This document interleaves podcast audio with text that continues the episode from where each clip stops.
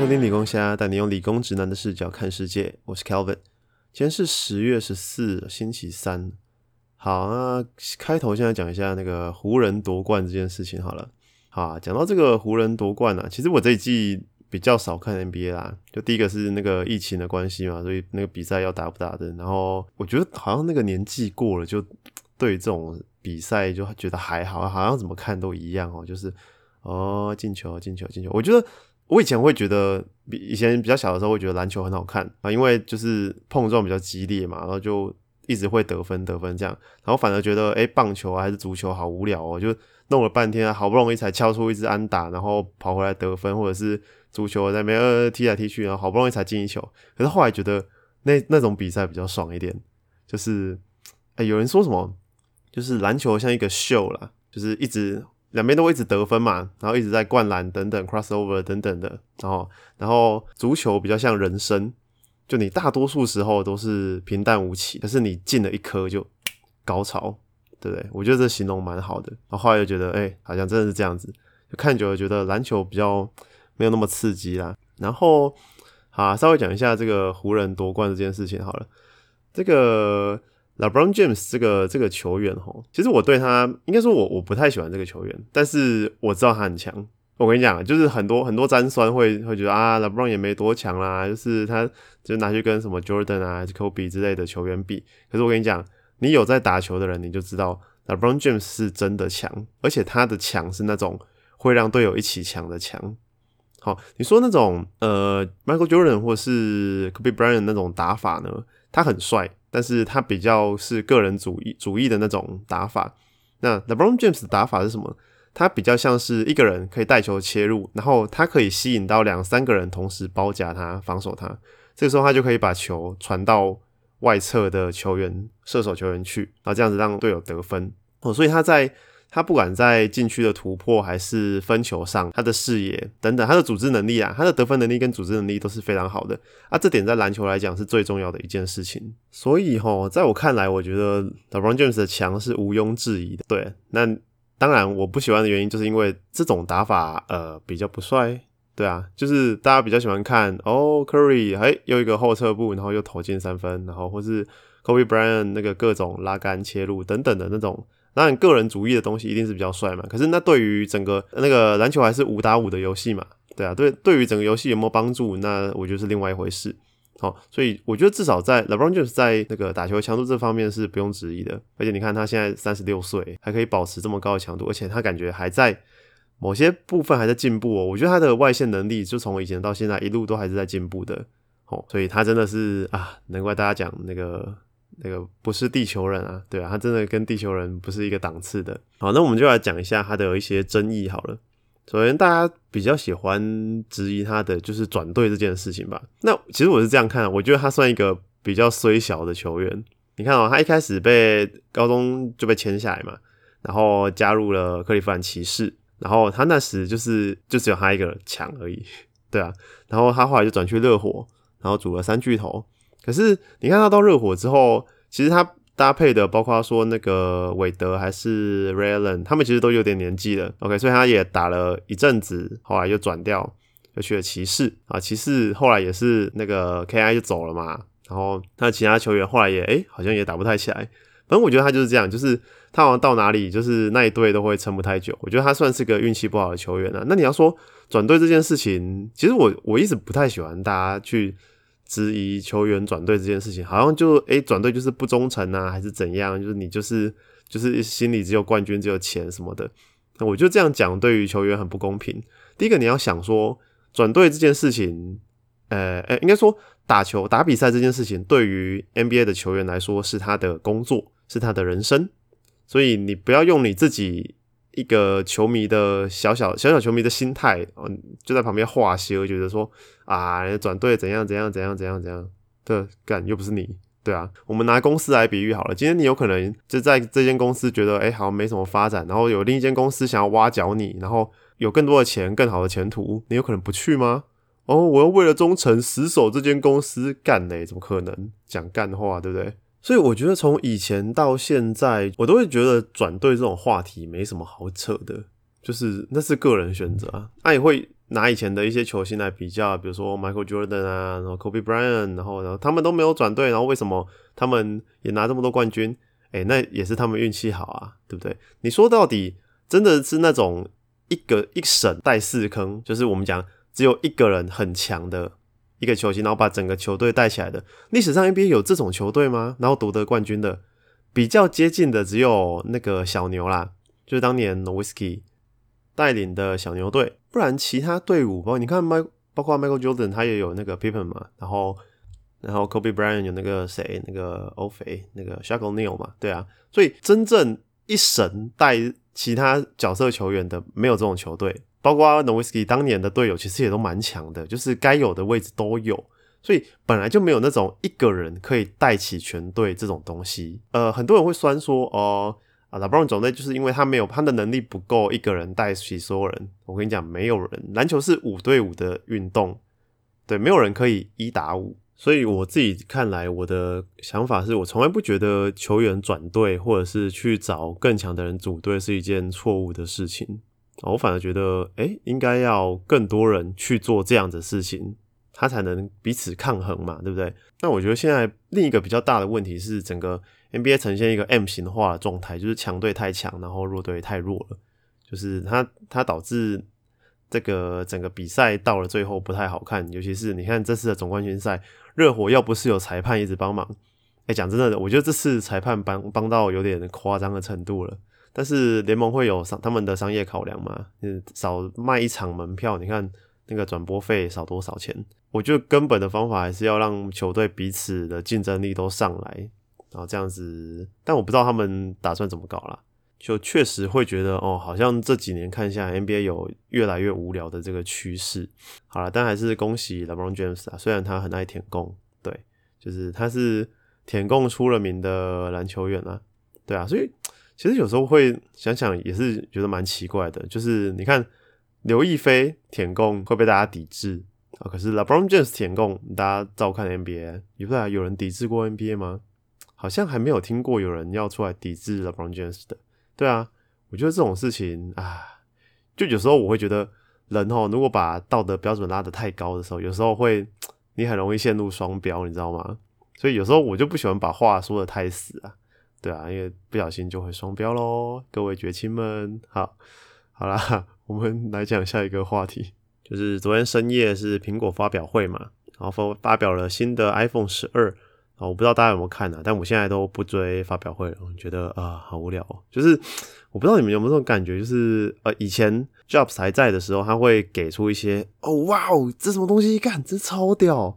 然后现在就是会有一些新功能，然后但是不外乎就是哦，比较猛的荧幕啊，比较强的运算处理器啊，然后比较厉害的相机等等的。好的，那就是一些可预期的突破啊，就你不会再有那种看的。下巴掉下来的感觉，我现在是觉得这样，所以我现在都哦，好好看人家整理的懒人包就好了。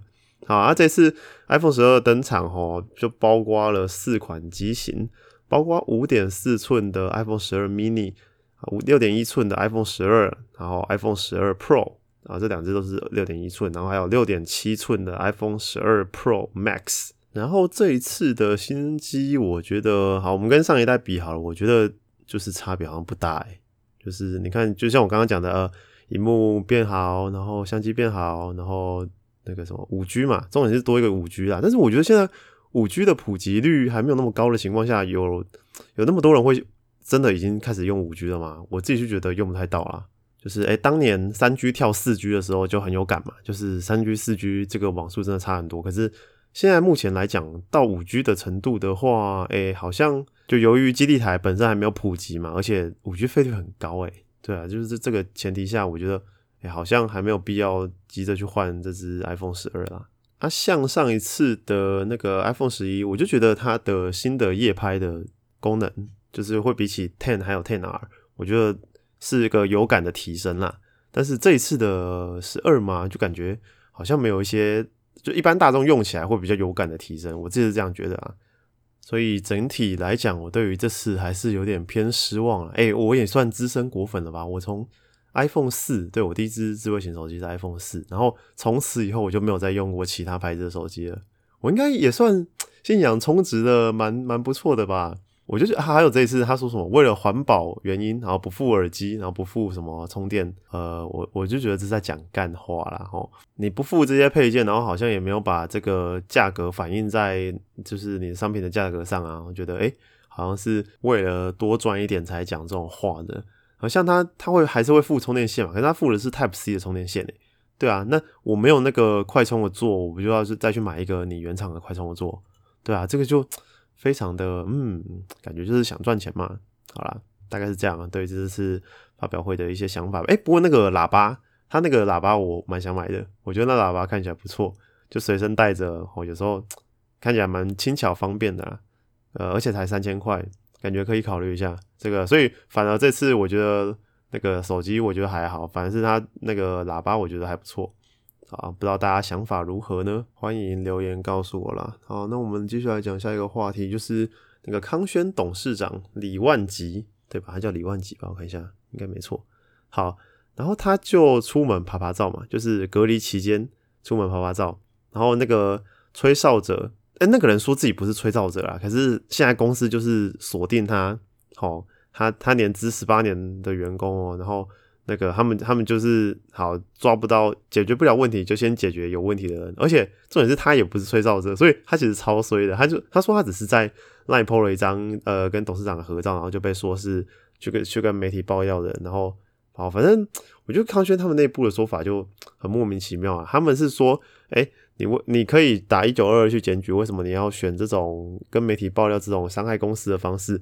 然后哎，不是啊，干，你今天是做错事的是你们李董啊。这怎么可以变成哎去检讨提出问题的人呢？对不对？那我觉得就是搞到最后，那个公司整个在霸凌这个员工，而且重点是他还不是真的吹哨者，我也觉得很莫名其妙。这件事情我觉得就反映了，就是台湾有一个很大的问题，大家很强调以和为贵这件事情。在一个团体中呢，好，我们假设是一片木板好了，然后上面有钉钉子，你这根钉子只要凸出来，大家就会想把你打下去。可是如果是在呃，比较欧美国家，我觉得他们的环境，就我自己在美国待过一阵子，我觉得他们比较喜欢让每个有才能的人，吼，都自己自己茁壮，自己做自己想做的啊。台湾就比较强调合群，啊，包括我自己，我自己也不是什么哦，很真的很特立独行的人，对我都。我自己觉得，我人生一路走过来都还算是怎么讲，只敢打算安全的牌啦。我不会突然蹦出一些很天马行空的事情，这样就我觉得整个社会的氛围会不利于那些呃发现问题然后想要出来讨论的人。这件事情我又想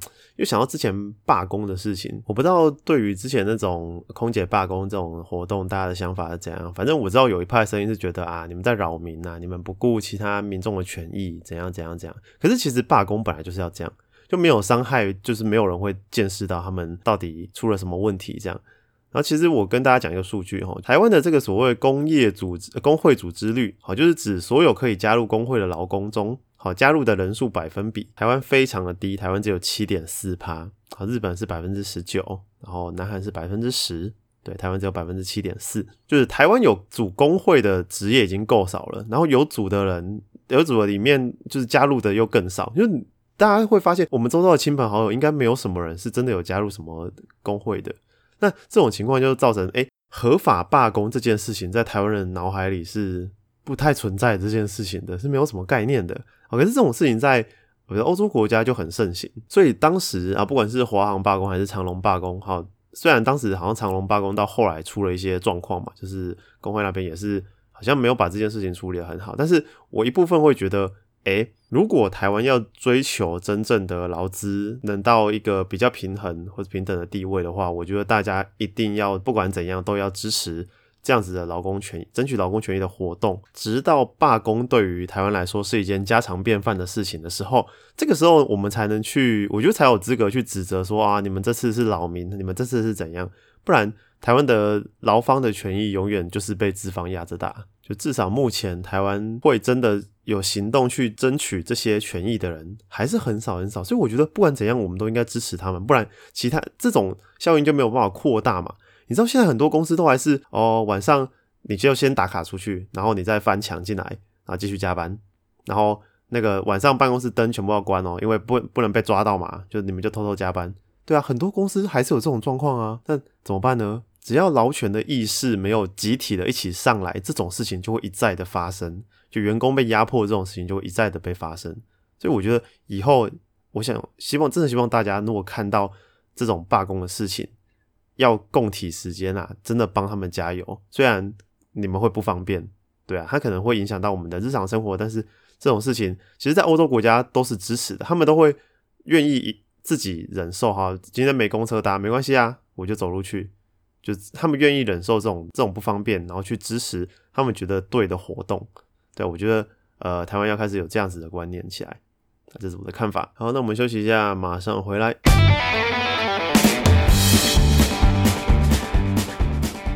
OK，welcome back。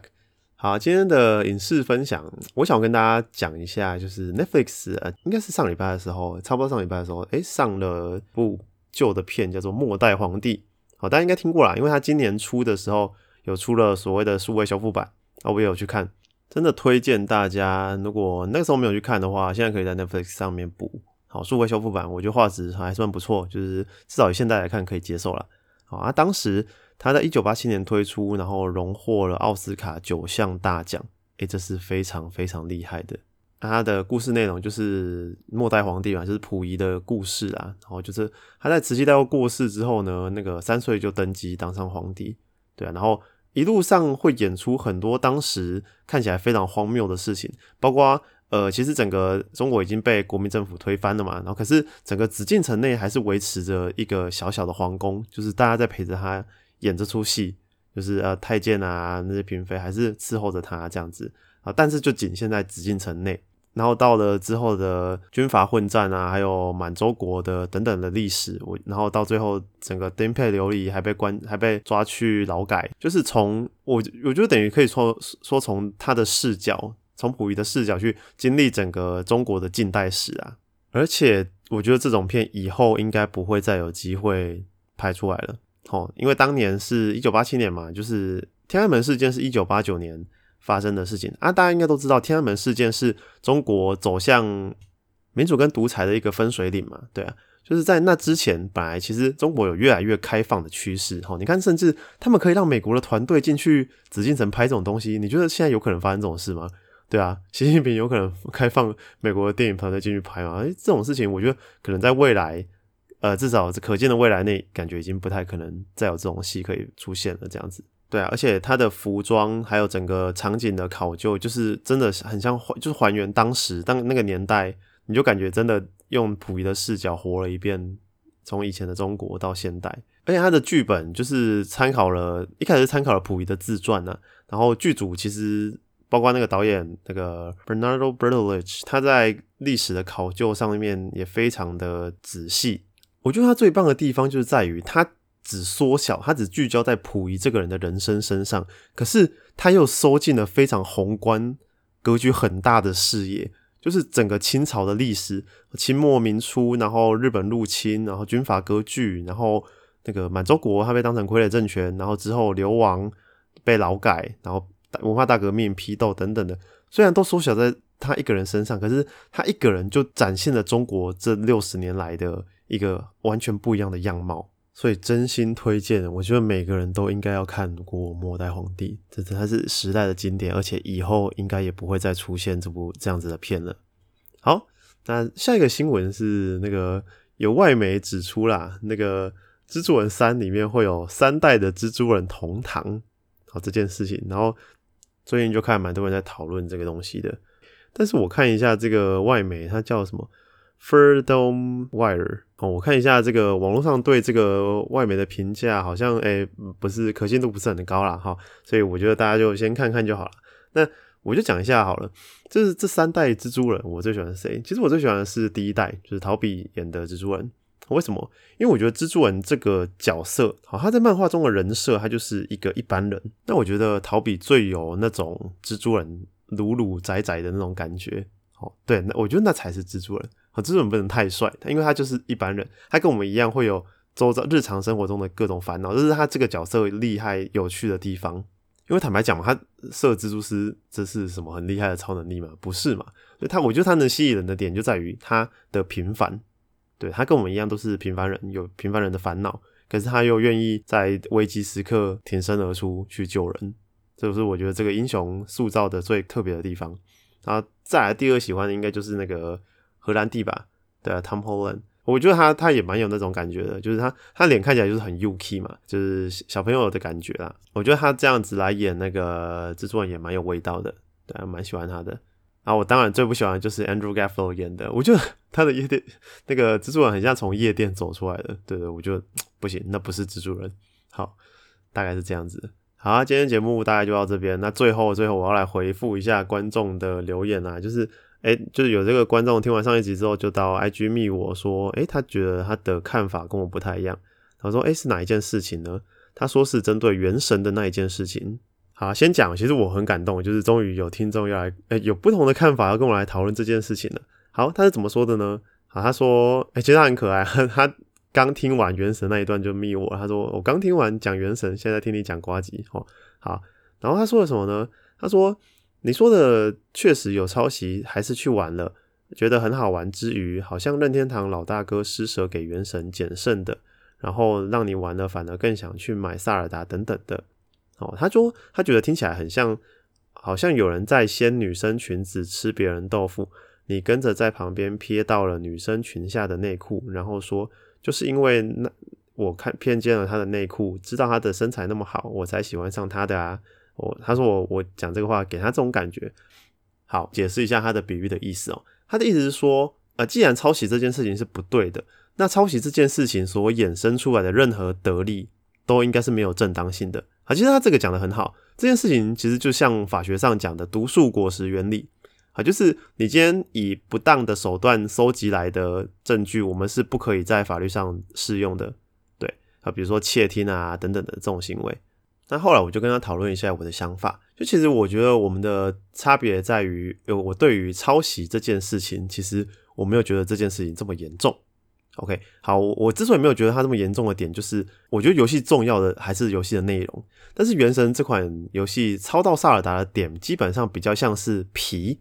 就是它所谓的美术还有 UI 界面的部分，所以它会让人看起来很像，它实际实际上它的肉是不一样的。我就觉得，那今天这件事情如果是发生在艺术界或者是设计圈，好，你的美术就是你的设计的核心，那我觉得这件事情就不应该被鼓励。哦，因为它就是抄到了最重要的事情，但是我觉得游戏圈最重要应该还是游戏内容吧，至少我自己是这样觉得。我觉得这就很像说，他今天跟任天堂都写了一篇作文，他们决定都把作文的标题叫做《我的爸爸》，但是他们从不同的方向去描写各自的爸爸，我觉得应该可以这样比喻吧。然后他们各自都出书了哦，好，各自出书了之后，封面他故意跟任天堂做的很像，对，然后设计。也跟任天堂很像，可是他书的内容就不一样啊。对啊，我觉得这才是游戏的重点了。所以我觉得我自己不会去太谴责这件事情，但我觉得抄袭毕竟还是抄袭，所以他的想法其实我也觉得没有问题。我觉得我觉得鼓励大家去这样做啦。我之所以知道他抄袭也去玩的原因，就是因为一部分是我想知道说这件事情到底是怎样。因为我觉得网络上讨论抄袭这件事情的玩家大概有七八成都是所谓云玩家啦，就是。你实际上没有去碰这款游戏，但是你说的一口好游戏，这种这种我们叫云玩家，那我觉得都是这种人。那我其实节目里面本来就一直鼓励大家要独立思考啊，包括其实我讲的东西，你们也不要听了就觉得哦，对对，就是这样。我就像这位观，这位听众就很好，他就以他自己的观点来跟我说，他觉得不是这样子。我觉得这没有什么问题啊，这就是一个互相理解的一个过程嘛，对啊，就是理性讨论是很重要的事情，所以我都不会觉得说。这样有什么问题啦？我觉得我最讨厌就是那种云玩家，然后根本不知道这款游戏是怎样，然后就开始劈头狂骂、狂骂怎样怎样子。我觉得大家都要有独立思考的能力啦，就是你确实去接触这这件事情，然后去了解它的内容，然后再得出一个自己的结论。我不要太容易被别人带风向，我觉得是这样子。像是这件事情，我的看法很明显，应该就跟主流的评论不一样吧？我想应该你们看到网络上大概七八成的评论，应该都是在谴责这件事情。可是我就觉得。哎，这件事情在我的理解，我觉得没有那么严重，所以我就鼓励大家都能去得出一个自己的结论啦。那一定会有人想问说，呃，那既然原神游戏内容做的不一样，他为什么要把那个皮抄过来？他他不抄不行吗？当然可以啊，但他就是故意要抄啊。对啊，我觉得就是这样，他就是想要引萨尔达来引起讨论度，然后去做一个很低成本的行销。那这招很贱，可是他成功了。对啊，我觉得游戏最后就是市场的选择啦。就像有人在讲说，哎，这个游戏这样抄，然后会不会到最后，哎，游戏界大家都抄来抄去，没有人要原创新的游戏了？我跟你讲，这件事情是不可能发生的。为什么呢？